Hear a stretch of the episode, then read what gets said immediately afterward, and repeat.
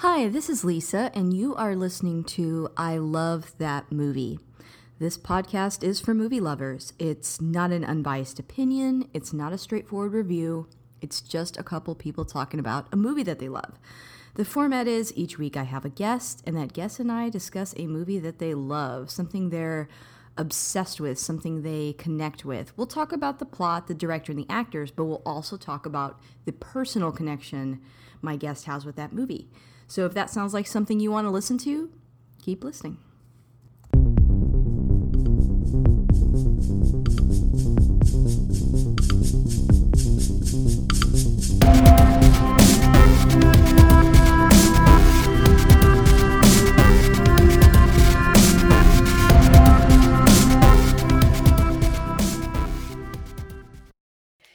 Hey, this is Lisa, and if you want to catch up with me on Twitter, you can find me at ILTM Podcast. I'm also on Instagram at I Love That Movie Podcast, and we have a Patreon. Uh, the show is always free, but if you want to support us on there, you can. That's at patreon.com slash I Love That Movie.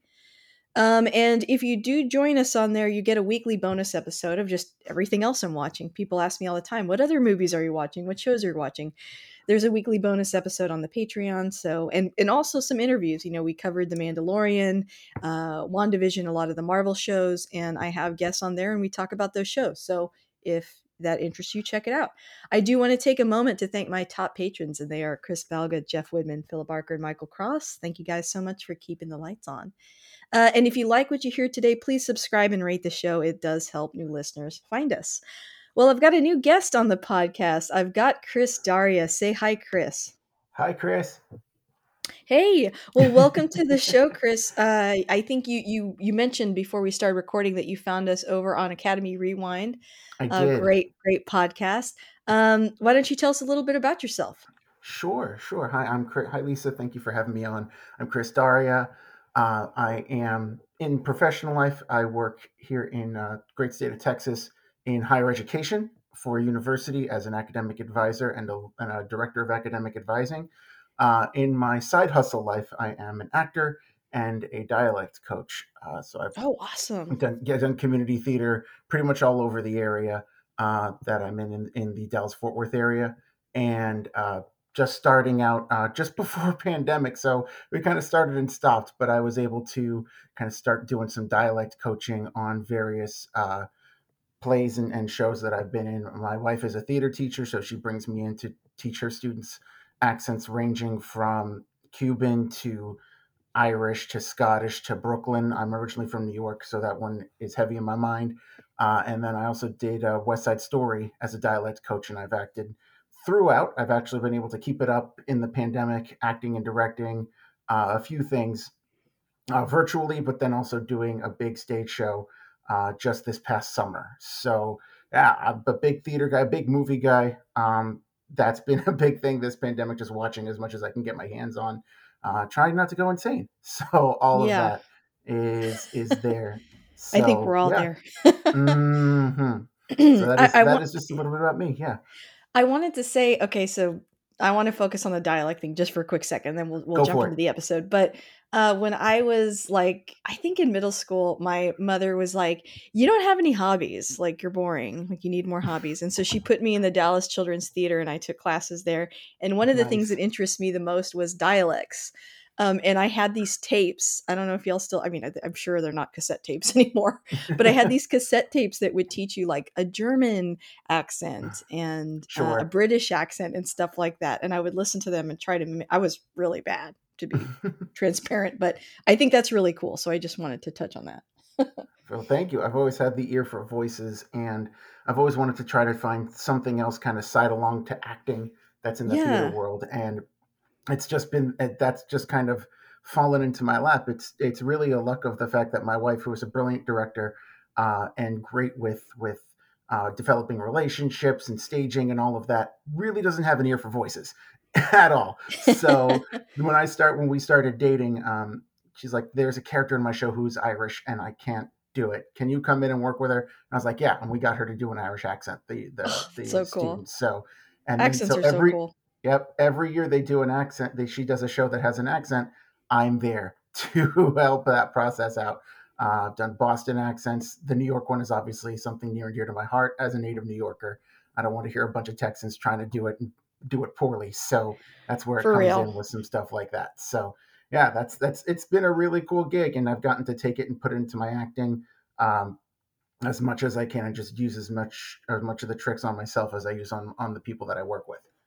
When I was younger, you know, maybe I think the Texas stuff kind of has trickled in as I've gotten older, but especially when I was younger, people would say, "Well, you don't sound like a Texan." Or you know, even when I would go, you know, on on for work and I would go to another place and they say, "Where are you from?" I'm from Dallas. They say, uh, "Well, you don't sound like it." And I said, "Well, that's cuz I'm an only child that was raised on TV."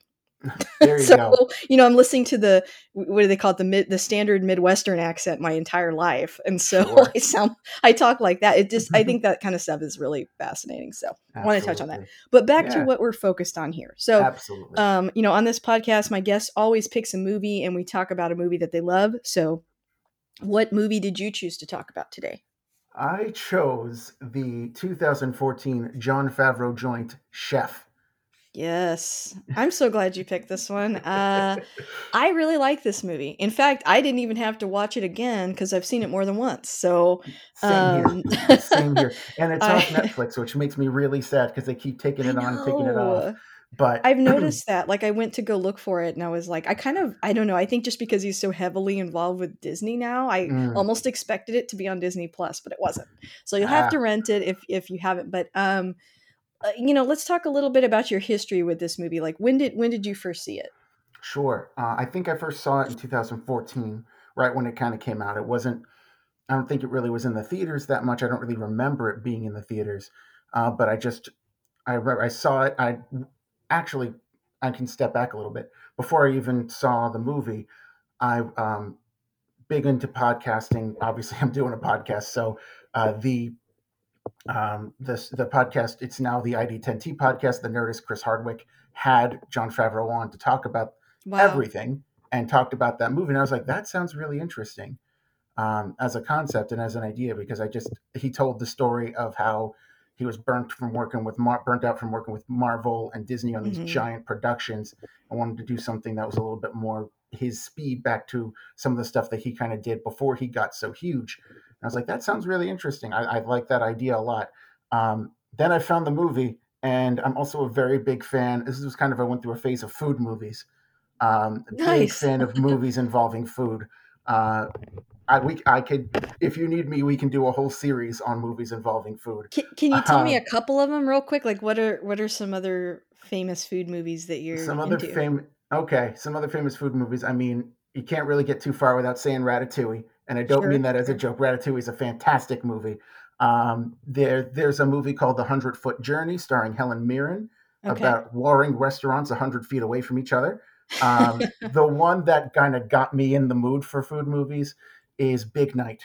Uh, it's Okay. from the 90s. seen Uh, okay, Big Night, that's required viewing. Uh, it's Okay. Stanley Tucci and Tony Oh, Shalhoub him. play Italian brothers who who come to America to do to start a traditional Italian restaurant, but get undermined by what I'm going to call the Olive Gardenification of Italian food. Uh, Yeah. Even though this was set in like the 50s, it was happening back then, and they Ah. have a big night because their their friend and competitor uh, promises that famous uh, singer Louis Prima is going to come to their restaurant. So that's the I big night. And Okay, I'll have to check that out. fan. It's so good. If you are a fan of of Stanley Tucci, Shalhoub, this is my favorite Tucci movie of all time. Okay. none. Oh It's wow, so that's good. that's high praise. I'm gonna have to Yeah. see that. But all of that kind of came to a head of like, yeah, I'm watching these movies, and then Chef shows up. This is kind of right in my wheelhouse. I've been a big Food Network guy from Jump. Um, when I had cable TV, the num- the number one channels on my on my television were Comedy Central and Food Network. I just sit there watching Iron Chef and Chopped and all those shows Yeah. as often as possible, just leaving the TV on through all of that. So I love food. I love to cook myself. And then I saw the movie, and it's just it became like comfort food. Ironically enough, is this this is just the kind of movie that you can go back to at any moment and any time and just watch it. It's a quick watch, and it's so just so comforting in there.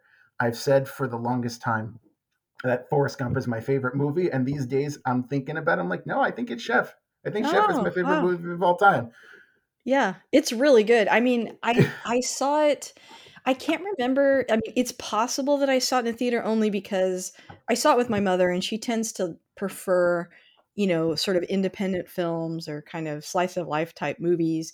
Mm, Um, and I know I saw it with her because I remember that I saw it with her.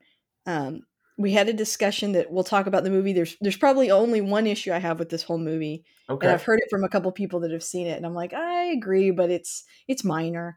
Um, and uh, but I came home and I said, you know, Nick, I just saw this movie, Chef, and we should watch it and I think at the time I was traveling a lot for work, hmm and um, you know I had been to Miami a few times. I think that kind of influenced it a little bit, Yeah. um, and sort of you know being very new to Cuban food. I would still say I'm new to it, um, uh, but Sure. you know there was just a vibe going on that you know I was really interested in food at that time as well. Well, I still am, but Yeah. um, so that's kind of the headspace that I was in. Um, so before we go further, I do want to say that I don't do like a spoiler free and then spoiler filled part of the show. We're just going to chat about it. So I Sure. would think it's probably best if you're listening to pause here and go watch it and come back. And if hmm you're still here, here's the summary of Chef.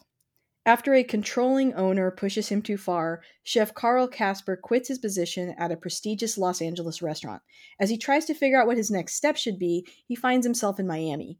Carl joins forces with his ex wife, best friend, and son to launch a food truck business, and the venture provides a chance to reignite his passion for cooking as well as his zest for life and love. That's So, it right there. yeah, I think there thing. Oh, go ahead. isn't there just something romantic about a food truck? Like Oh, yeah, absolutely. I think, I yeah, I totally. I'm sorry, I keep cutting off, No, but no, I you're fine. definitely went through and still am partially in the food truck phase. Uh, anywhere I've lived, I've lived um, North Carolina, here in Texas. I seek them out. I find the food truck parks. I had friends that own food trucks. I'm like, there's something oh, just so romantic. And if I ever had the same gumption that Carl does in this movie, that Chef Carl does, I would 100% invest things into a food truck and drive around and cook for people. there's just something so I, I romantic. I don't know if that's the right word, but that's the word I'm going for. It's just if there's something so whimsical about it to me. Well, and I think when this movie came out too, food trucks, at least here in in Texas, were becoming really, really big. You know, it's hmm something that we didn't have for a long time over here. Oh yeah. Um, it's hard to even imagine a time before food trucks, but I Yep. remember I have a distinct memory of my mom telling me, uh, "Oh, you know, me, me and uh, her and her husband had gone to New York, and she was like, hmm you won't believe it, they have all this food on the street." You know, she's like describing street food. Oh yeah. She's like, "It's so good though, but it comes out of a truck, but it's really good." And like, you know, I I listen to her and I'm like, "Oh, that's kind of like when I've been in Europe. Like they they have a lot of stuff like that, but they we Oh didn't really have it in the South and in Texas specifically." Um, until fairly recently. So this Yeah. movie kind of came out around the time where every you know, like food trucks were kind of exploding all over the I would place. say And so. yeah, and and I agree with you. It's it is uh, I I don't know. I think maybe romantic is the right word because I think this movie kind of focuses on a couple things that, you know, food is pleasure. It is there is something sensual about it, you know, and romantic and relationship building, um, and and also it's part like you know food truck and also part road trip movie at some points Yeah. in this film, Oh um, yeah. and those are that's a very romantic thought as well. So I think I, I don't know. I think you're you're absolutely right in in pointing that out.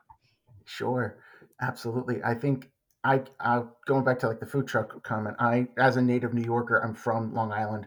I grew up going into the city, getting a hot dog off of a cart, getting a getting uh, a gyro off of a off of a truck. Um, so that's just ingrained in us, and we don't think it's all that special until you leave it. You're like, wow, I just miss being able to walk outside and have a dude shove a knish in my face and stuff like that. And I I came to Texas in 2013, and now and right when I was coming in, like going into some of the like the parks really exploded within the la- within the first two or three years. Like Clyde Warren Park, there's food trucks yeah. lining that thing. Um, there's some parks down in in the uh, Fort Worth side of life too that I would go to. Um, yeah, it's it's really cool, and just to see how people are like are kind of getting really gourmet about just selling food out of a truck, which w- the New Yorkers have basically like this is basic level, and then everyone has kind of upped the ante, and I think it's awesome. Yes. Yeah, it's a good thing. Um, it it definitely helped with the palate in the city. It, it helps bring in, you know, uh, tourists. It helps. Oh It, yeah. it's just been great. Um, Mhm. I have a couple of quick facts I wanted to share Go for it. uh, in, in in kind of studying about this movie. So Jon Favreau did his own cooking by training with food truck uh, food truck chef Roy Choi. Choi sent Mhm. Favreau to a week of intensive culinary uh, French school where Favreau sharpened his knife skills, learned how to make sauces. Uh, he says, I brought him to the kitchen and he just kind of fit in. I threw him a couple of tests, like a case of chives or a case of onions or peeled two cases of avocados just to see where his mind and his situation and abilities were and how interested he was in these things. He just attacked them. He really became a part of it. And eventually, five years after this film release, Choi teamed up again for The Chef Show, uh, which is a cooking documentary on Netflix. Now, I just watched the first episode of this Mm. Uh, right before we started recording, and uh, they were in that episode. They were talking to the chef from Milk Bar, which is like I think LA based, and I'm Mhm. so excited about that because I just got like within the past month I got their sampler. Somebody bought me their sampler, Oh, and it was go. so dang good. I was like.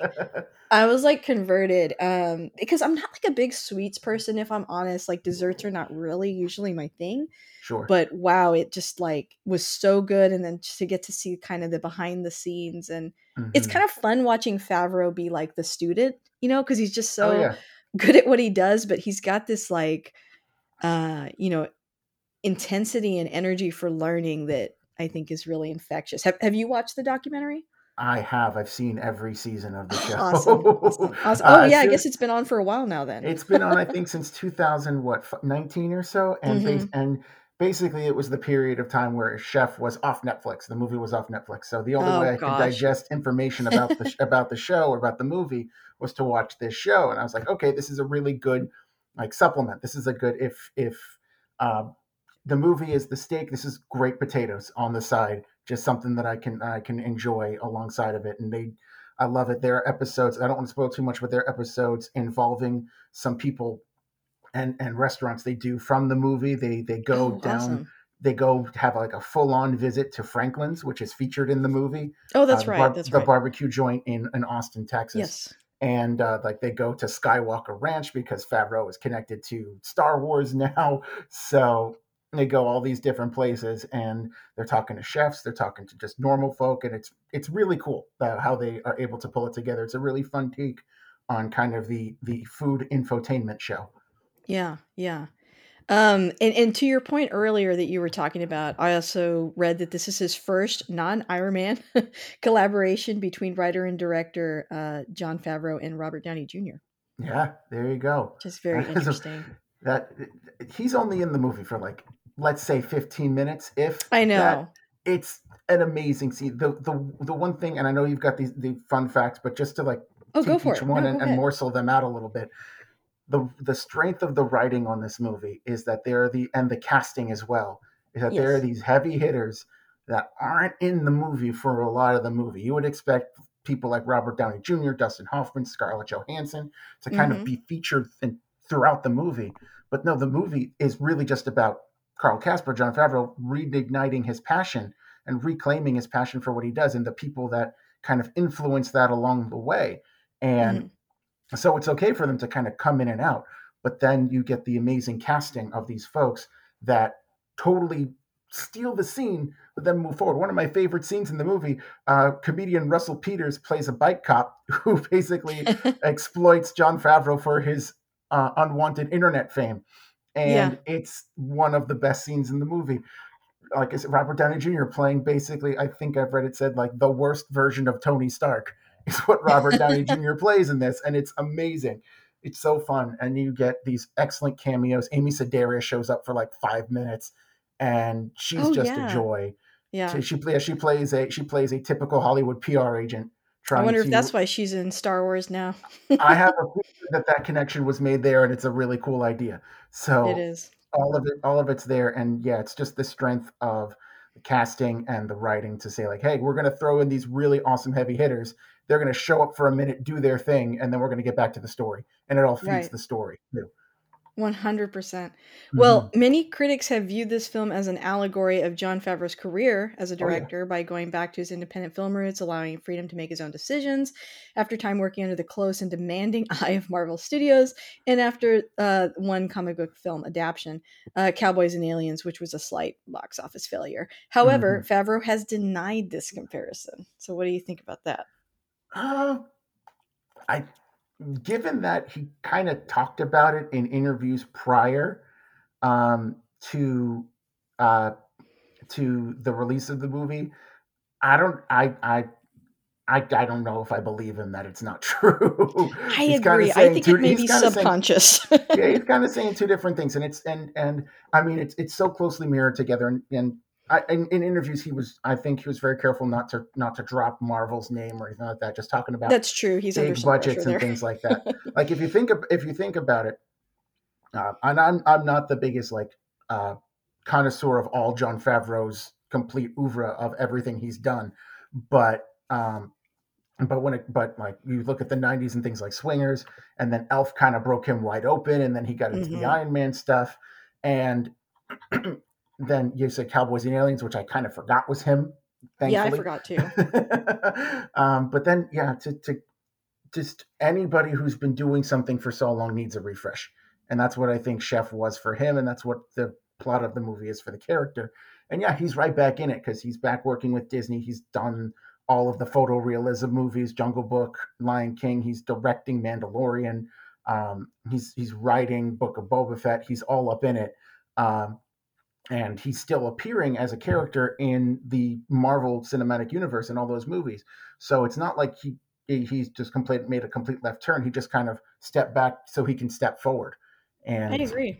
mhm, Yeah, but um, I was gonna say that I I agree with what you're saying, and also I almost feel like post Chef, um, and this isn't to criticize Jungle Book or or Iron Man, but uh, when you think about projects like The Mandalorian and Boba Fett, of course they have more time than say Iron Man does, but mhm, it feels like maybe things started shifting a little bit more character driven. Do you agree? Like it almost feels like you know when you think about The Mandalorian and the Book of Boba Fett the relationships in there in those movies in those uh projects are more center stage mhm. than you know let's say like in jungle book or or in iron man I think uh, I think that's just a feature of Jon Favreau to begin with. That hmm um, if he had his way, I imagine every all of his work would be character driven rather than plot driven.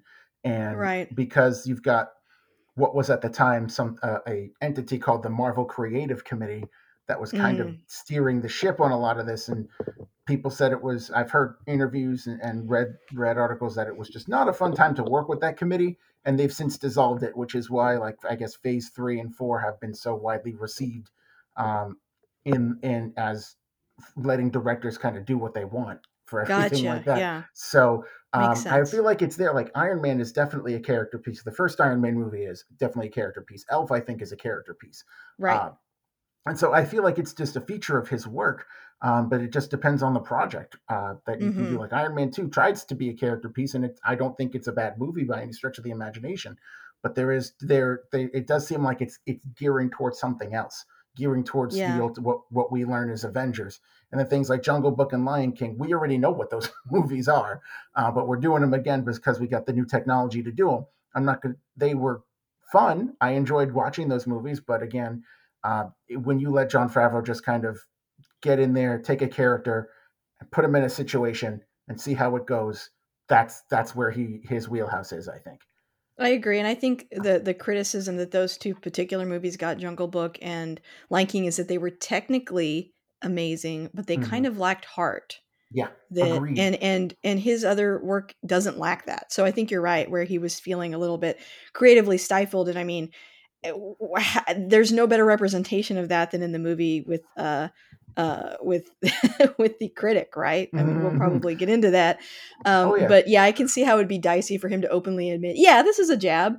You know this is a jab marvel studios and it's a frustration of an artist. I mean food is art as well and what Oh he yeah. does is art. So i mean i could yeah it's undeniable but maybe he has to deny it. I hadn't thought about that. Um so we've talked a little bit about you know some of the casting we've talked about some quick facts but i think we should dive into the movie Let's and pick some of your favorite scenes so why don't you take it away Sure, sure. This the some of my favorite scenes. Um, there are two that kind of openly stand out, and the first two that do have to do with actual making of food. Okay. Um, and they're kind of right at the top, just as everything kind of goes. It's this. The first one is the scene uh, when we kind of discover that he's been uh, he's been seeing Scarlett Johansson's character. I would say on the side, but he's divorced, so I guess there is no side. But kind I, of I think the only dicey thing is she works for him and Yeah, she's like the hostess and Yeah. so much younger but Mhm. you're kind of like eh, if you've ever worked in a restaurant you're kind of like mm, this, is- this kind of checks out anyway Sure. go ahead but it's the it's when he makes the pasta. Uh, oh right yeah off the bat scene and and that scene it's just it's a quick little moment it's just you get to watch a guy really enjoy what he's doing it's kind of the first hint of like okay this is a good thing because he he it's right after i think the review comes out where he is or it's like right after he he cooked for the critic where he's just been feeling stressed from working with Riva, of working with Dustin Hoffman's character, and he takes I think I think Scarlett Johansson's character's name is Molly. He Mhm. goes back to his place with her, uh, and she's just watching him work, and he's loving it, and she's she's got the eyes for him because well, it's kind of sexy watch a man do watch somebody do what they love to do, and then uh, when the end product is something you can eat, it's even better. And I don't know if have you uh, just to kind of go on, have you tried to make any of the food from the show? I should. Okay, Mm, full confession. The part of me that really relates to this movie is I worked in restaurants early Sure. on when I was young. I was a waitress, a really bad one actually, uh, for years, um, because it made more money at the time than say Mhm. you know retail work. And then I transitioned into like being a barista, which I liked a lot more. Uh, but I would say that uh, I was a terrible cook, and I actually have to credit the pandemic um, in making me a better one because I in during the pandemic I had nothing but time, no more excuses. I'd lost my job um, Yep. at the time, and I had all the time in the world to cook, and I have gotten better at cooking. Awesome. Um, but I am no chef, and so I love this scene because for a different reason. I think I love it because this introduces us uh, to the idea of what is so attractive about Carl hmm um because Yeah. you know i Oh, think on the surface you're like okay here's this big dude molly is this incredibly you know beautiful young woman why Mhm. is she so attracted to this guy well this scene says why um, he is a master chef he's a celebrity and he's really good at what he does and he's got this passion that he puts into his cooking that is attractive and i think Oh, you hit on something when you talked about cooking a meal for someone i mean it's such an intimate act Oh, and I it's think my favorite thing. It's my yeah, favorite and I think you know her doing that or him doing that for her. It's like, I mean, it's like a a, a, a famous actor giving a monologue in front of you. You know, it's Oh, just yeah. really, it, it's really special. And hmm I think he's attracted to Molly too because in her eyes he's still a hero. Um, he's it, it plays into his ego a lot hmm and i think that's explored in the movie is like being able to put aside the celebrity and ego and get back to like his actual passion but still i love this movie because they make that food look so dang good um, and it's such a simple dish like it doesn't Mhm. have to be this big complicated fancy dish to be really really good and so that's why i like that And I- scene but have to I- agree it stood out to me i was thinking of when i said sensual Sure. i was thinking of this scene yeah Yep. And I've got a I've got a fun fact for you about that. All of the food on set is actual food that was really prepared. so no Uh, like sprayed with things They never did any no set dress. Yeah, then no set dressing, no food. Every piece of food that was work created on the show uh, was meant to be consumed and could be consumed. It was actual food that they used. And and when you've got Roy Choi back there, I think he was promoted to co-producer after um, taking Jon Favreau under his wing. He's like, yeah, we're not going to do any of this any of this bull crap that involves not that involves just set dressing food. So everything could could have been eaten, and I think they did. So uh, when Yeah. with, when you're doing it with that, and yeah, uh, I only bring up cooking the food uh, because that's this is the one dish from the movie that I've actually tried. Oh, and you're right, nice. it- it's so simple um, to make, and it really does nothing. But it's one of the purest definitions of simple yet brilliant that I can come up with because it's it's so it's it, it's really it's just pasta, olive oil, garlic, parsley, a little bit of stuff in there. uh, but it's amazing, and that scene definitely goes to you when it comes to that. Uh, another favorite scene that I can come up with kind of happens right after, um, and it's and it ha- it is the take two of the critic. So Mm. after after um, he gets the, the the the bad review, we can call it, and calls out uh, Ramsey Michel on Twitter, uh, which is just a fun a fun thing. As someone who's fairly social media illiterate, I don't even have a Twitter. It's always fun to see people use it poorly. Um, It's just so way. tempting. It's right Oh yeah, there, you know. it's right there. It's right there. That's why I don't have one because I know I'd be tempted to shoot my mouth off all the time, and I don't want to do that. um, but then it's this is a combination of things. It's a combination of um, we're getting the aftermath of him walking out on on uh, on the chef on the restaurant after Riva basically force tries to force him back into the little box that he's been in and you get there's so many elements at play you get um in just the once it's it's directed and shot so beautifully to cut back and forth between um oliver platt playing the critic uh basically eating the same food and having the reaction he's having uh dustin hoffman and scarlett johansson trying to placate him and and save Mhm. as much face as they can you see the uh the how much the kitchen staff is a disaster uh, with Bobby Cannavale as a head now, which how have we not talked about him yet? But he's, Oh, yeah. he's amazing. He's Um, really good in this. I love him in this movie, and then you also get the you get uh, Carl Casper back at his house cooking the meal that he was going to make, and it's all undercut to this amazingly chosen song, uh, "Cavern" by Liquid Liquid, uh, Mm. which it's got a thumping bass line that just kind of under that just kind of sells the tension and underscores the tension going on in all facets, right up until my favorite part of this scene when he explodes back at the restaurant and screams his cooking philosophy back into Ramsey Michel's face, culminating in a very unconvincing "You're not getting to me." I think this is also a time where we were just beginning to learn what go viral really meant and Yup. how much it could destroy your career and Mhm. continues to. Um, I think there's been a lot of frustration and, and confusion over that the past few years. You know, a lot of people are like, it's so unfair when someone loses their job over something they said. And it's like, Mhm. you know, unfortunately, in this time in our in history, we have this huge platform Oh yeah, you can't really fault uh, companies and, and and business leaders for Mhm. not wanting to get caught up in these tornadoes. sure. Um, so Carl, yeah, lampoons his career. I mean this this second scene is makes him unhireable essentially. it um, does, but it's it's Yeah, it's really just though you're watching a man destroy his career, but you're watching him bring somebody down with him at the same time, and at least try to. But it, it I think the, the beauty of the scene is it just it, it everything that has happened so far in this movie. Um, we haven't been he hasn't been able to to get any sort of any sort of release for what's going on yes, yeah, he gets true. a bad review. He's stifled by his boss. He can't see his kid. We haven't even gotten to the family stuff yet, but he can't really connect with his child. Um, he can't connect with his ex-wife.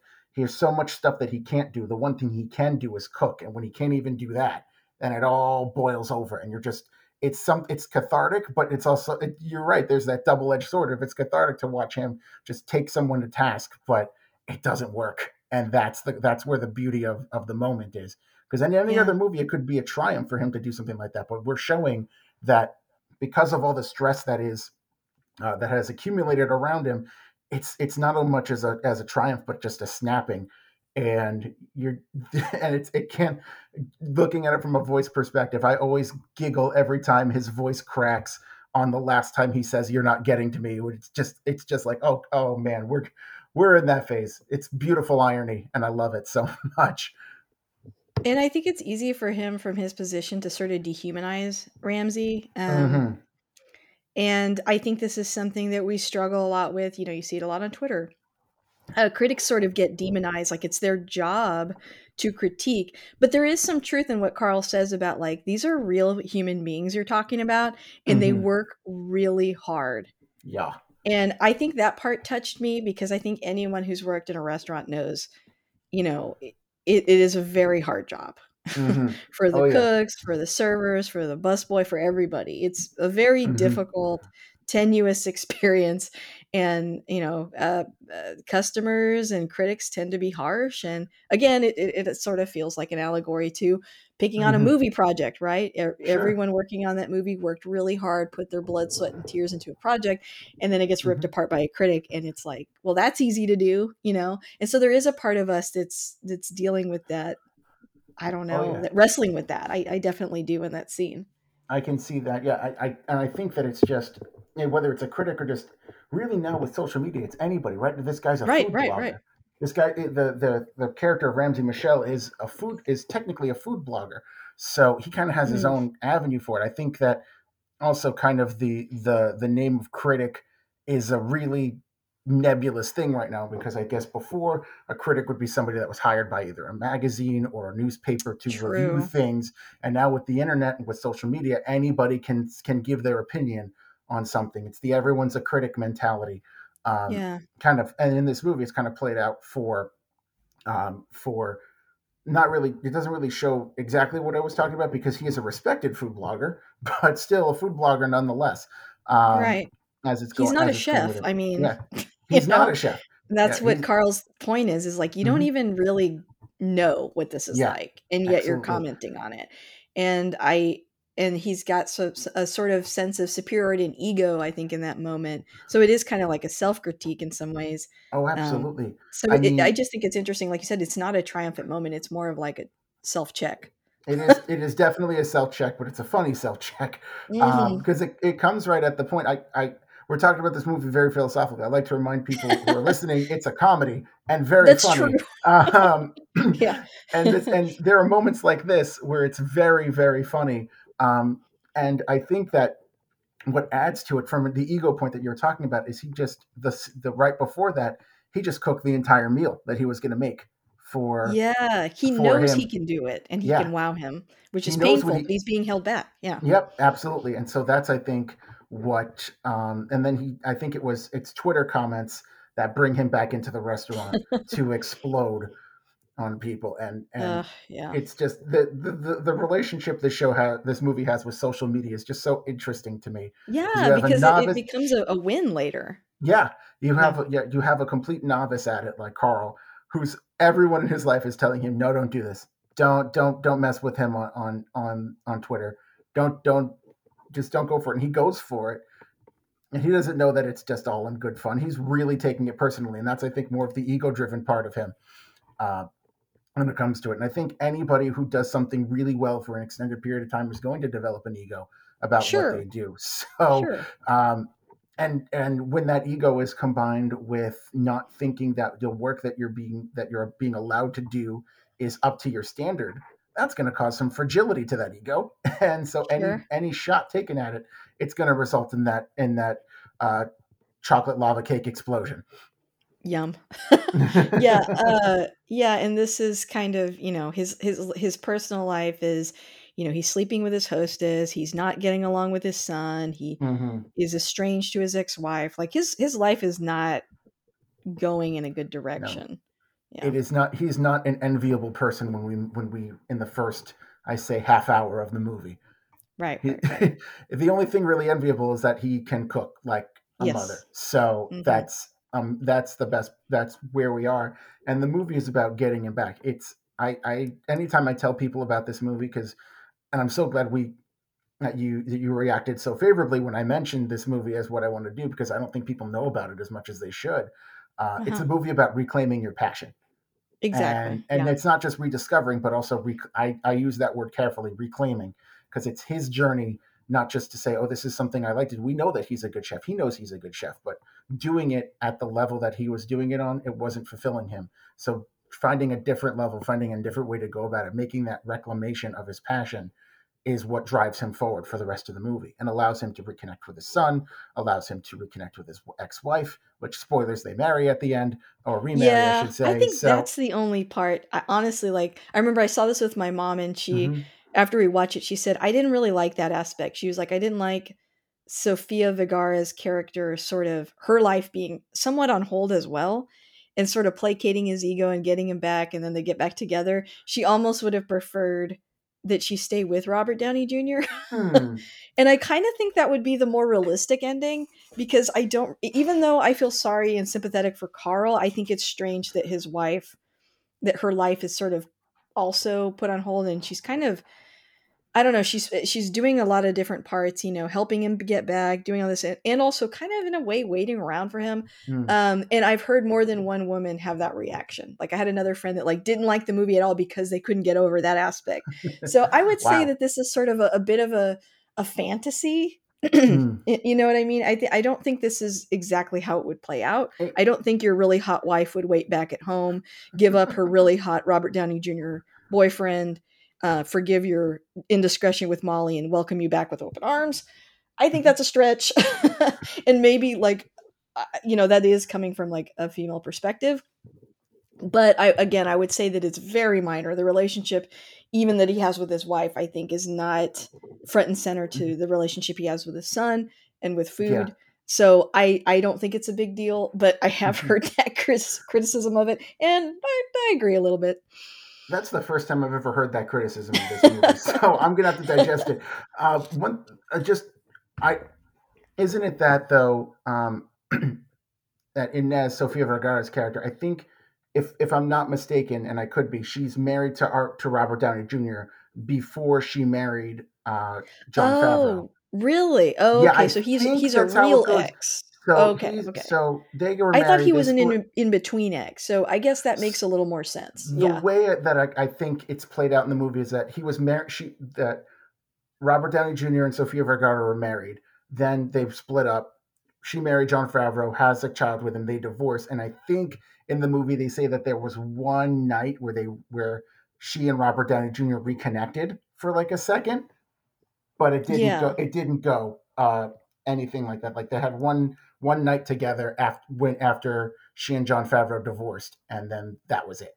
And Convenient. Like he has still, a whole relationship. She has one night. Hmm. Mm, but yeah, yeah, I see. But, uh, I, can, I see it, and and and I I I can I can totally under, understand that perspective. Her character, um, I get the sense I, from when I was watching it though, I kind of got more the impression that she was she had her shit together um, this is true. She's term. she's actually the backing because she's the rich yeah. one. She's, um, yeah, she can rescue him, poor Carl, from his situation, and Marvin. And the positive, I think, is mm-hmm. that you know Marvin is the ex, and uh, he's still attracted to Sofia, obviously, but yep. um, who isn't? But um, you know, he. Uh, I think he's very mature.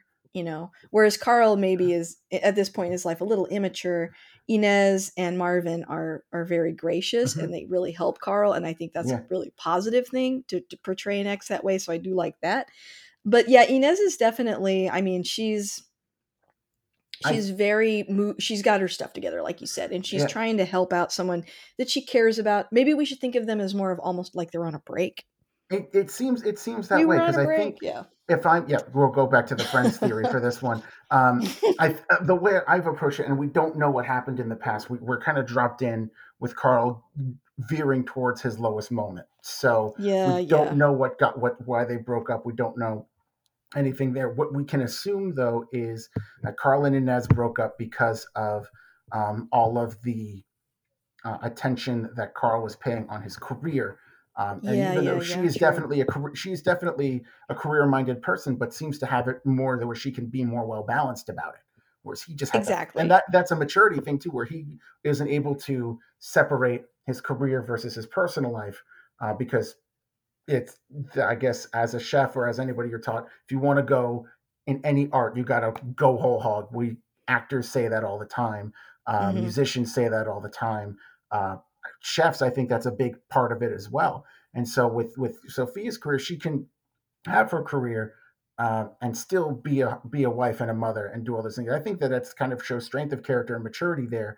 And it's only when Carl reclaims his passion that he's able to see that he's able to see um, kind of what he missed by devoting so much to things that didn't matter. And it also kind yes. of I think I think on the turning point for her it's that oh this is the person i fell in love with i don't know if she was waiting Yes, around so absolutely. much so much as saying yeah okay well they have to be in each other's lives because of their their kid so Oh, for sure. it's yeah. something that she probably was like man if he would only just get it together and it wasn't like she was waiting around for him she went and had had some fun with her ex-ex so yeah, um and she has her career and but yeah, I think you're right. that I Mhm. think I think for and and another big part of this is he's so focused on the approval of the critic, Mhm. of his fans, of everybody else, and he's got a number one fan at home, and that's Percy, the person Yeah. that he's ignoring the most. oh yeah Um, and this whole movie is about uh, you know about him reclaiming his passion, but also about him realizing that he has this huge support system Inez, Percy,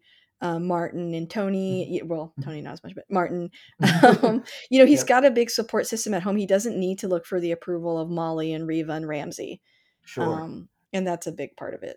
Yeah. I, I No, I just yeah, wanted to touch on that just because. I've heard that a couple times and I've I, I've had those thoughts myself, so I just I thought it'd be fun to explore it a little bit. But I'm it's glad- not a it's not a knock did. on the movie because I Oh like. no, I'm glad you did. I love I love kind of hearing that. I come from one perspective. I have the straight white male perspective of this, and this is a straight white male watching a movie about a straight white male. So I totally get that. Um, I totally get that. I love I love hearing the, the different ideas. I just bring what I think into it, and man, if people want to say that, yeah, Sofia or Inez seemed a little a little uh, ancillary, I can understand that too. yeah, I mean, you know, all the characters are kind of ancillary to Carl, It's- really. it anyway, really is, and- 'cause it's and I- about him.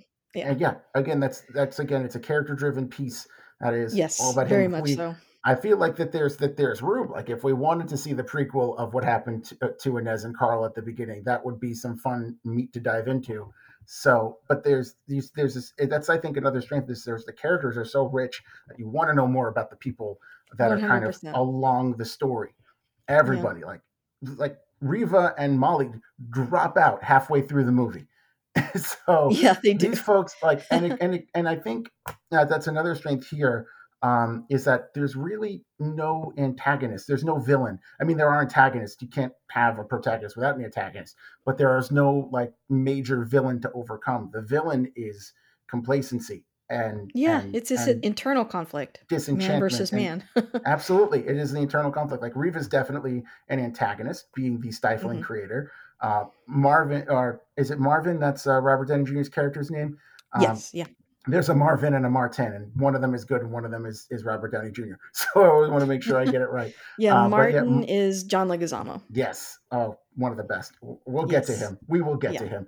But but um, but like Marvin is an antagonist because he represents kind of different other other love for uh, Carl's wife, but he's not really the villain. Even Ramsey Michel is not a villain because by the end of the movie, we kind of learn that oh, I did that to light a fire up your ass, and it worked. And now I'm going to give you money to start a restaurant. So Yeah, not only that, he he was his fan. yeah, You know, big time. He, he and he admits that later. You know, I I I I saw that you were stuck. I and I think that's Mm-hmm. that that's a you know powerful thing to Mhm. say and to to do is like we when we're going through a tough time we don't necessarily want someone to point it point it out to us i mean Sure. that then we turn the ire on that person and that's what Oh, Carl yeah. did but it's like Mhm. actually he's another unknown support system Absolutely. You Yeah, don't know I, what- I it's- really it's- like that it's the idea that you've when you've got so such big blinders on, you don't know who's around you.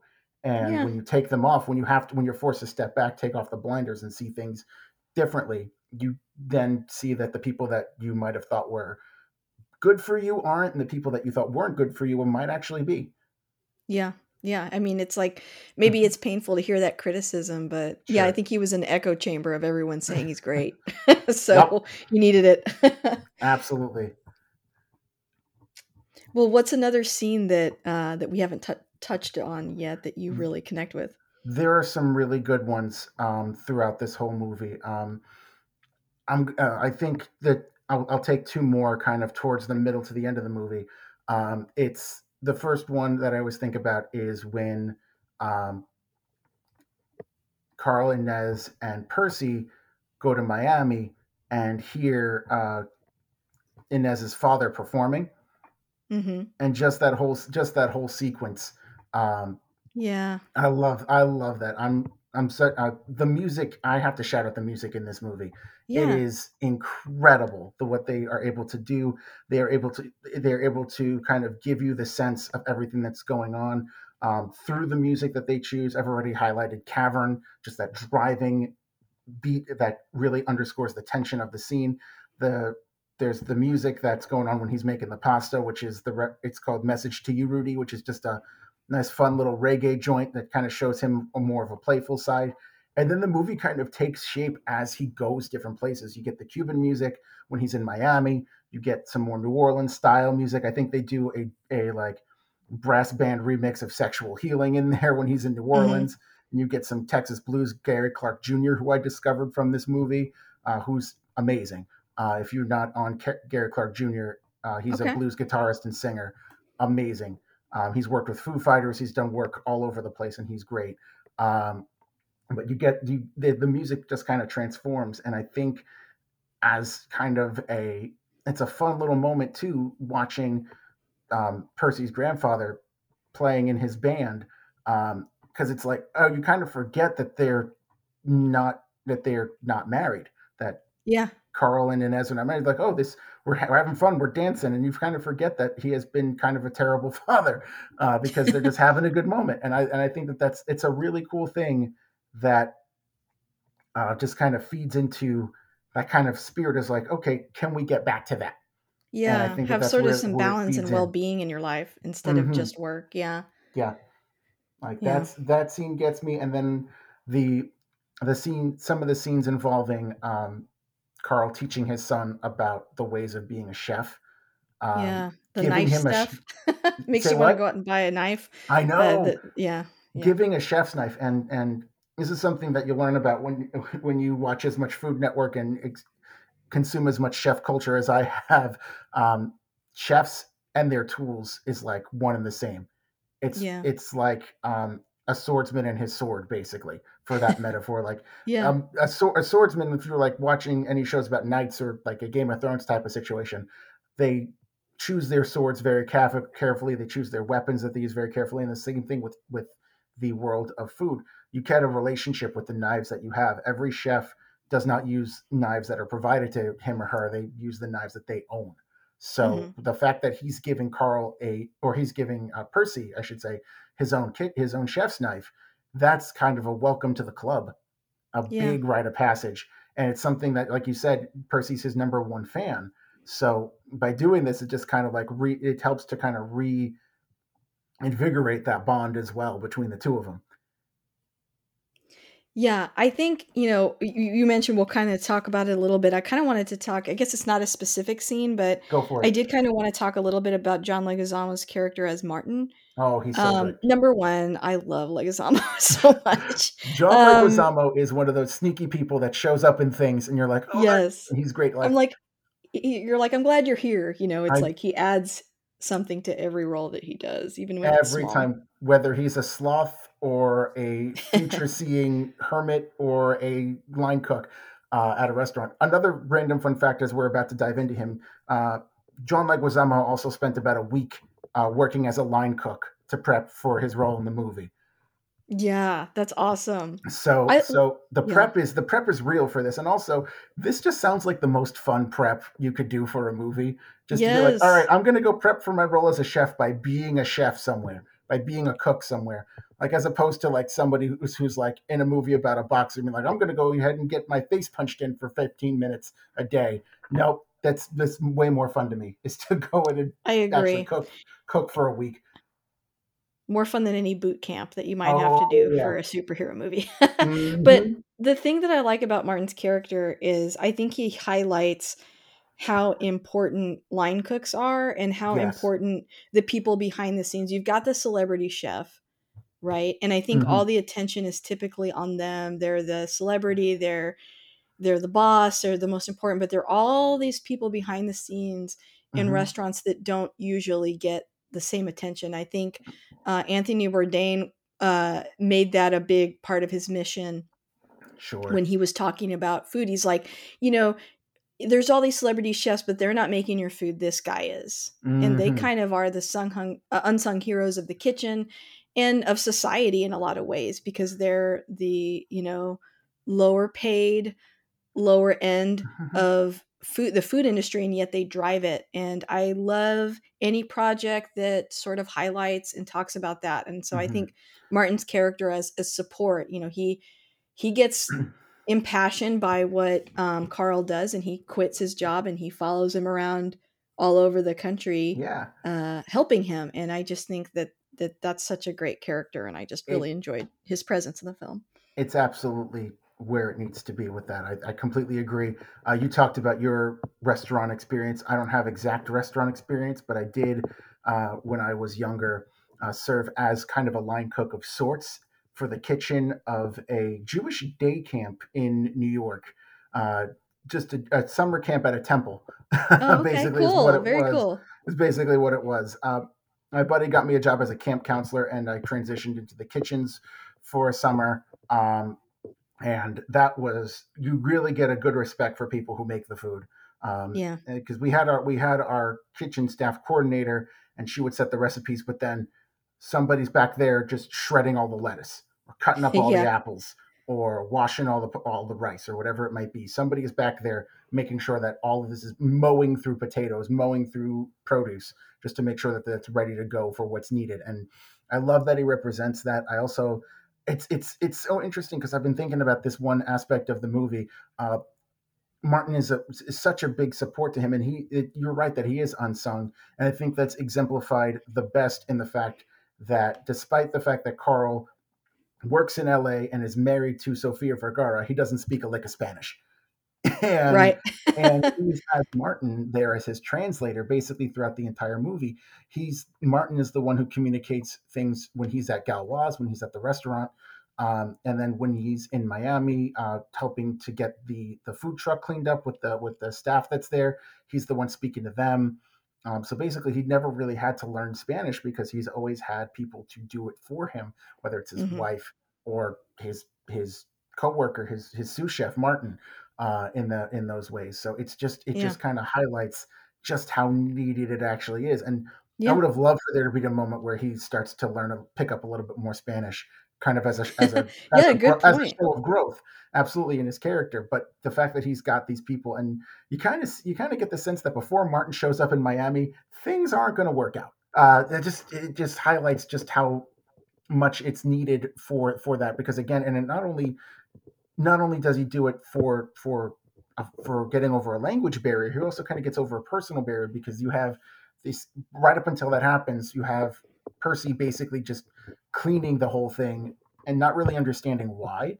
And then yeah. Martin Martin's kind of also the best example of okay, this is w- what it means to work in a kitchen as well. Mm-hmm. He kind of brings that. I mean, John Carl obviously knows what it is, but Carl's also dad and it's very yes. difficult sometimes to separate the parent for, for, a child to separate their parent from what they do because oh it's oh it's that's dad that's mom they're just this is what this is what's going on and we get that and one of my favorite moments which i'll get to in a moment but just to really put some shine on john leguizamo and martin having another person there to kind of walk him through the ropes of what it means to be kitchen staff re- really not only solidifies um, them as a as a restaurant team or as a food truck team, but it helps to kind of increase that bond between Percy and Carl to a new level of, mm-hmm. of admiration. I think that's what was that what you were going to talk about? Oh, uh, yeah, and, and the only thing I was going to add to that is that I think it, it was a very good and intentional choice for John Leguizamo to make to to cast or, or for uh, I'm sorry for Jon Favreau to have uh, Martin played by John Leguizamo and mm. to hmm. include this the the Spanish speaking element of it because the backbone of the uh, you know restaurant history in America is typically Latinx people. Absolutely, and it, it, it shows something there to say that Martin is so essential and necessary because of that language barrier and how like how do you even be successful and thrive in this career without you know that aspect of it? It is kind of like a funny thing that he doesn't even speak spanish and he has to rely on his sous chef.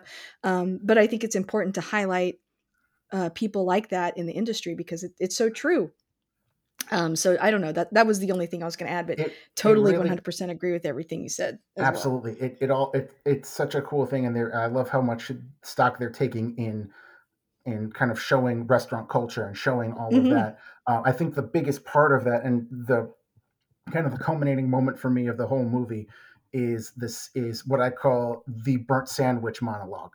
Uh, yeah. it's, it's the moment um, where he's uh, where they're serving their uh, the, the the the workers there at the like at I guess it's a body shop is where they are. They're serving the Mhm. workers um, food uh, like as payment for helping them out, which that's going to be some of the best payment that I could go for when, when I'm putting in that just feed.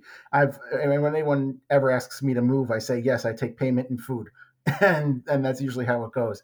Uh, but they um, they do it, and they're about to feed a, serve a sandwich that's been burnt. And Percy's just like, why? Why would we not serve that? They're not gonna. And it's not like they're paying for it. And then basically the the thesis of the movie comes up in this monologue, which is Yeah. basically Carl telling his son that he wants that he is good at being a chef, and it's basically the only thing he's been good at.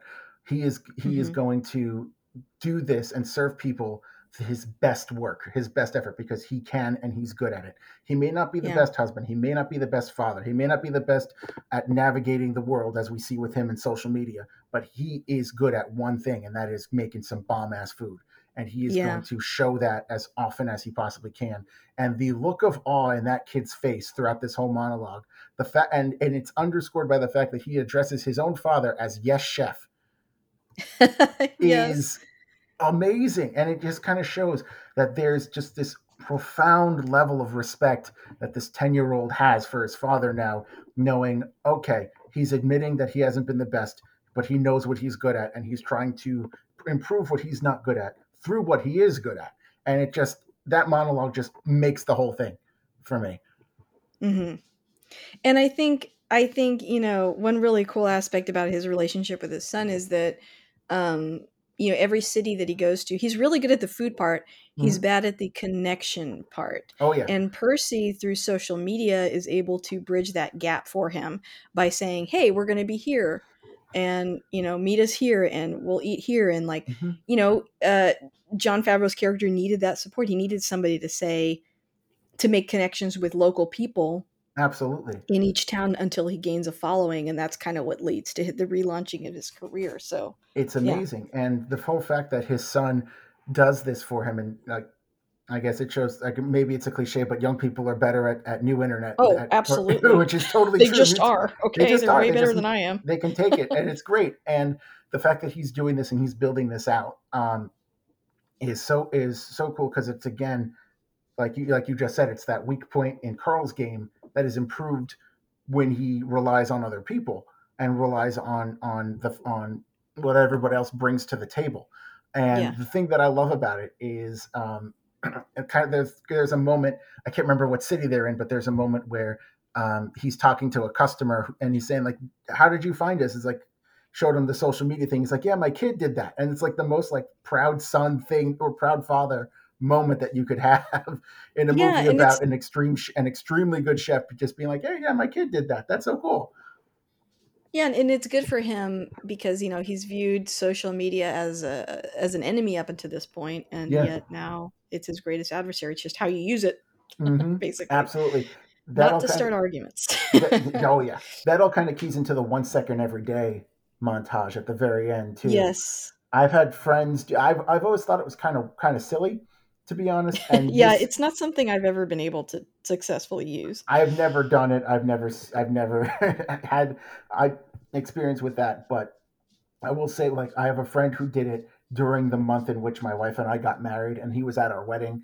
And to see that moment show up in his in, in everything he did that month was like pretty cool. I'm not gonna lie, that part was pretty. And then seeing it all kind of show and and that kind of being the thing that that really solidifies uh, where Carl's to be heading in the future of saying yes, this is to be a family affair. This restaurant because he was he was pretty dead set on like yes, this was a fun little jaunty road trip that we took through some of the best best food cities in America. but you got to go to school. You gotta, you still got to be a person, and I got to have my thing over here, and your thing's going to Mhm. go back over where it is. And now, with once he saw what what his son had done with the um, with that video, and just ha- capturing all those great moments, not just getting the heat of it, but just them just sitting out, driving places, rubbing rubbing cornstarch on your crotch, all of those great moments. Um, he's just like, oh yeah, no, this is a family thing, and we're gonna make it work. And that's that's I think the key for him too is involving his family and making it more of a family business as opposed to this is the Carl Casper show. Well, I was thinking, even when I was watching an episode of the documentary where they had the lady from the milk bar, hmm um, and she was so engaging and so infectious and so uh, fun to watch. She kept Yeah. talking about how she she liked imbuing parts of her childhood and what kids like to eat into her food, and she had this sort of childlike quality. Even her outfit had like a rainbow on the collar and fun stuff in her kitchen. And you know, I, I something that's always stuck with me that I've heard a long time ago, and I think continues to be true, is that people, if people are going to buy what you're selling, they want to know more about you Oh yeah.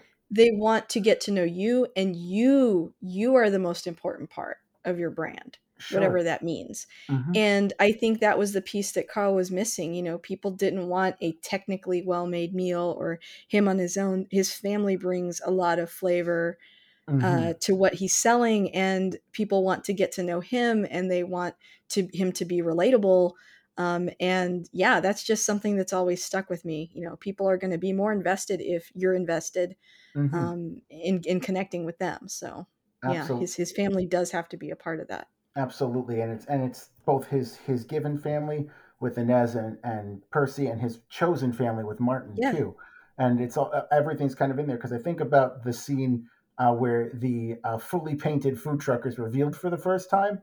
Yeah, It's like this. It's like, and I I think Carl would have been content to sell out of a dilapidated ice cream truck and what it looked like before, but then Mhm. when he gets the when he gets the El Jefe makeover, yes, it, that just becomes part of the brand and it becomes part of the thing because again I- that's something martin calls him that he's adopted as his as kind of his yeah. his It's like brand. the chief. it's all it's all there in in in it and and and i really just love that that comes together in that sense and i also think that that what you're talking about with branding and getting to know it and also kind of the idea that you are also using your brand using your brand to serve other people in right. It has to be authentic. Yeah, Yeah. and it's and and you kind of get that the authenticity, even though like you someone might see um, taking a Cuban food truck and adding beignets or adding like brisket when you're in Texas or bit like beignets when you're in um, when you're in uh, New Orleans New Orleans. Yeah, as kind of like pandering to the city you're in, but it also shows that they that they respect the flavor in there, and I think Yeah, that that's what yeah. that's what the people are going. That's what kind of helps them out. It's like, oh yeah, we're going to take all these great ideas, add them to what we do, and it's going to be that much better.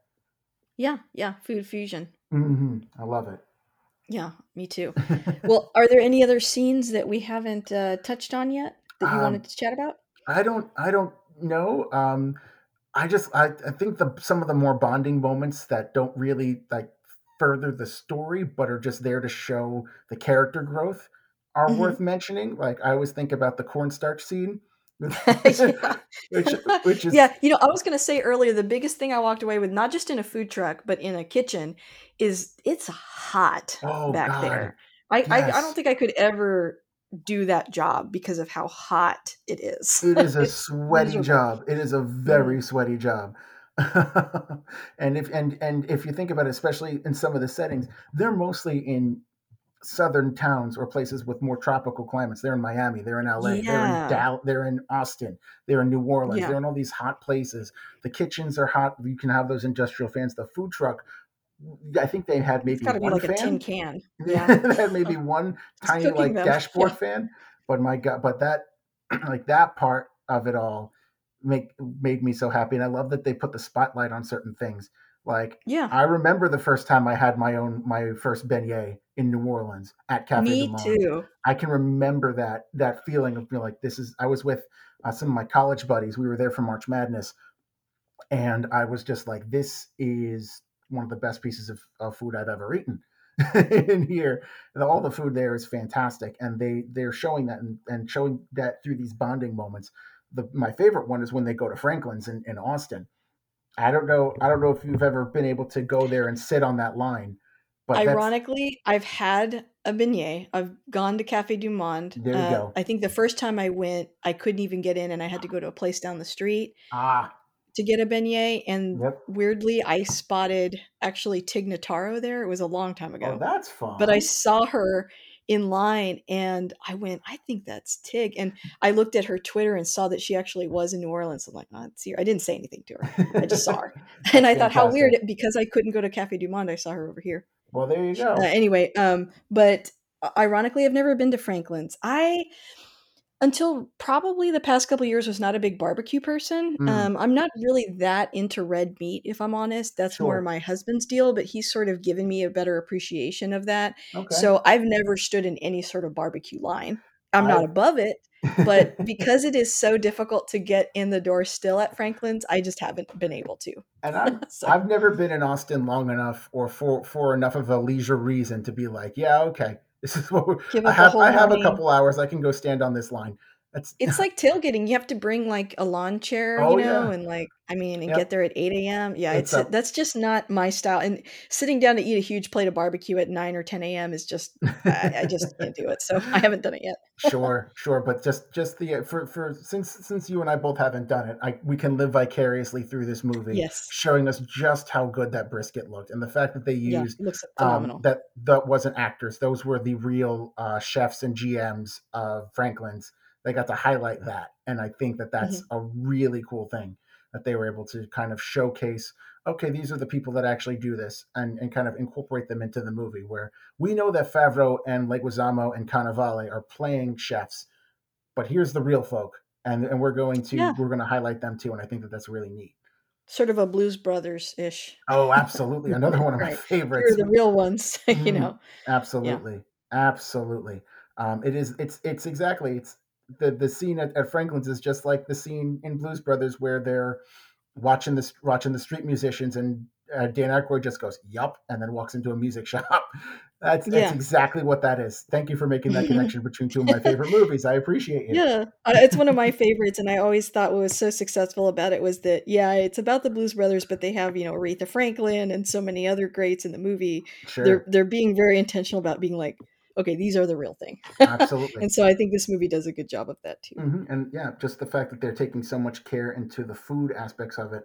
I love, and this is not even directly related to the movie, but I absolutely love the the kind of the mid credits. It's not really a mid credit, but alongside the credits, they're showing takes of Roy Choi teaching Jon Favreau how to cook and right. what he's doing is like okay you can it, by including that in the movie you're showing okay this is made with the most amount of love and respect for the restaurant industry and food culture as a whole and what these people do to make the food that we eat because again it's such a it can be so taken for granted but because it's something we have to do and we can either buy it from a store go to a restaurant make it ourselves and it's just something that has to happen in our lives but really and so we take it for granted but just to show that love and care at the very end there really ties the whole movie together for me. Right 100% well um i guess that brings me to my last couple of questions for you let's then. go for it. So number one if you had to summarize uh what is it about this film that keeps you coming back to it? Why is it a comfort movie? Mm, that's a good question. Um because yeah I, this is one of those movies where i'll just like if i don't have anything to watch or listen to and it's on Netflix, I'm gonna shake my fist angrily at the sky uh, for that. but if it's available and I can just be like, yeah, okay, I'll go back to it, and it's just, it just feels good. It's one of those movies like if you ever feel like you're in a spot where what you do isn't being appreciated the way you want it to be, if what if you feel like you're stuck in a zone it's kind of that kick it can be definitely that kick in the pants that you need to be like okay this guy did it maybe i could do that too and that's helped me. I've gone through some some career uh, peaks and valleys since the movie came out, and it's definitely something that come that comes back to what's yeah. going on um, and kind of helps out in that way. But it's also just from that level. Uh, there's I think why Food Network is so successful and why Instagram is just basically 80% people taking pictures of what they get at restaurants is that looking at good food is awesome Yes. looking at, and it's one of those and it's just one of those things where if you you see somebody and, and looking at people who care about what they do is just as awesome and so i think those are the things that bring that continue to bring me back just watching this guy's journey to reclaiming his passion while also watching a move watching some really good food being made comes together i would definitely not recommend that people watch this movie if they haven't eaten because they will Yeah. because you will then immediately go and raid your fridge for everything. Hmm I'm I'm I'm kind of thankful for foodie culture lately, you know, in the sure. past decade or so because I think we were kind of stuck as a society, especially here in America, of this sort of kind of really honestly just going to say it, toxic diet culture yep where um you know, we really demonize food hmm um and and this movie highlights the fact that food is a pleasure and that that's okay yeah. and that it's such a big part of our family and our experience and our hmm connections with other human beings.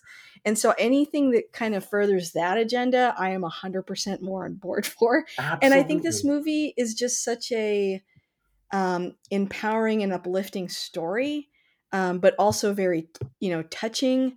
yeah Um, and I, I, you know, in a world where we kind of sometimes overpraise things that are maybe dour and dramatic and, and too sad, um, I, I like a good independent film that's upbeat. it's a So good I, it's a really good you, you come out of the movie with a smile on your face and i just going back to what you're talking about with with with um with the what the kind of opinions about food i find that really ironic because so many of our first memories or first like real bonding points yeah, with family with with romantic partners whatever it might be is about food where you usually go on a first date to a restaurant to a bar to something involving consuming food or drink um, I cannot. There, there are certain. Um, I can't remember every every gift I got for Christmas, but I can remember sitting in the kitchen making meatballs with my mom uh, as any 100%. opportunity. I can remember those things. I remember seeing my my little Italian great grandmother uh, stew, uh, serve, uh, slaving over the sauce for like three hours at a time, uh, just going going through it. I remember baking with my grandma. I can remember all of these things, and I think that that's what kind of keys it together. Like falling in love with my wife, we did it over cooking together. So I Mm. love stuff like that, and I think that that it's so ironic that food gets such a bad rap because of of what it can do to to one's health if used improperly. But I think that the food culture we're trying to be like, no, food is not the enemy. The way that we use it has been the enemy. So let's go back to using it the right way. Exactly. I, I was hmm reading something this past week that really struck with me that a lot of people, you know, will say that, oh, you know, I'm addicted to food or I, I, I use food as a coping mechanism, as comfort. And they're like, well, duh, because every single most important thing that's ever happened to us has been centered on food. You know, weddings, uh, and um, celebrations, a promotion at work, hmm food is a big part of that. So we really shouldn't demonize it. I mean, Yep. it's just, it is an important part of our lives. It, it is something that uh, helps us connect to others. So yeah, I agree with everything you just said. Um, if you had to pitch this to somebody like that's never seen Chef before, that's maybe sees the cover, is thinking about it, what, what do you say to them? Uh, my phrase, and I said it before, I'll, I'll repeat it here: is this is a movie about reclaiming your passion. It is Yeah, a movie. It is that is at its core. If they need a little more than that, I will say this is Jon Favreau playing a chef who gets so complacent at his job and goes on an internet tirade um, about it then and and then finds his way back to loving what he does through a food truck. And hmm and i'm like and i would say if you like movies with good food and really good performances you're to love this. You're to love this movie. Yeah, it's and it's truly a an hidden gem. it's hmm such an effortless thing too. I think I don't know if this was done specifically for this movie or this is just Jon Favreau's act, uh, directing style, but it really feels so like you're in the moment. If I, I love movies where I can't tell if it's scripted or if it's improv, and this is hmm kind of one of those movies where you kind of get that there's an outline and maybe he didn't exactly script out every single moment and just lets his actors roll and that I think brings you into the world even more. I, you can't tell me that every word of the of the Robert Downey Jr. scene was right there on the script. I, I refuse to Oh believe yeah, that.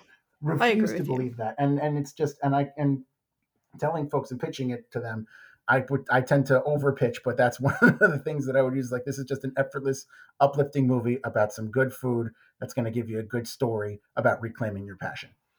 Hmm Well, I, I could not have said it better, so I 100% agree. Well, Chris, thank you so much, you know, for picking this movie.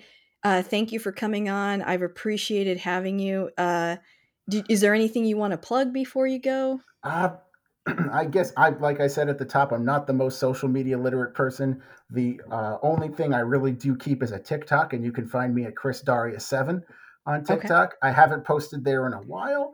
Um, mostly my stuff on there is I'm a I'm a musician, a sax player, and I'll like Oh, awesome. and I'll like throw up some stuff. I put out a medley of Disney songs that I made through during the pandemic on that are that is all sax. And so I'm trying to Very figure out cool. where where that's going to go next. Uh, but as I do, uh, enjoy what's up there right now. Chris Daria seven, no apostrophe in there, but yes, Chris Daria seven is my uh, is my TikTok handle, and that's really all I have to drive people toward. So No yeah, worries. hmm Well, thank you again for picking this. You have to think about your next movie and uh, hope to have you back soon. absolutely. We'll uh, we'll see how that uh, that food movie series goes between the two of us, yes. Sounds like a party.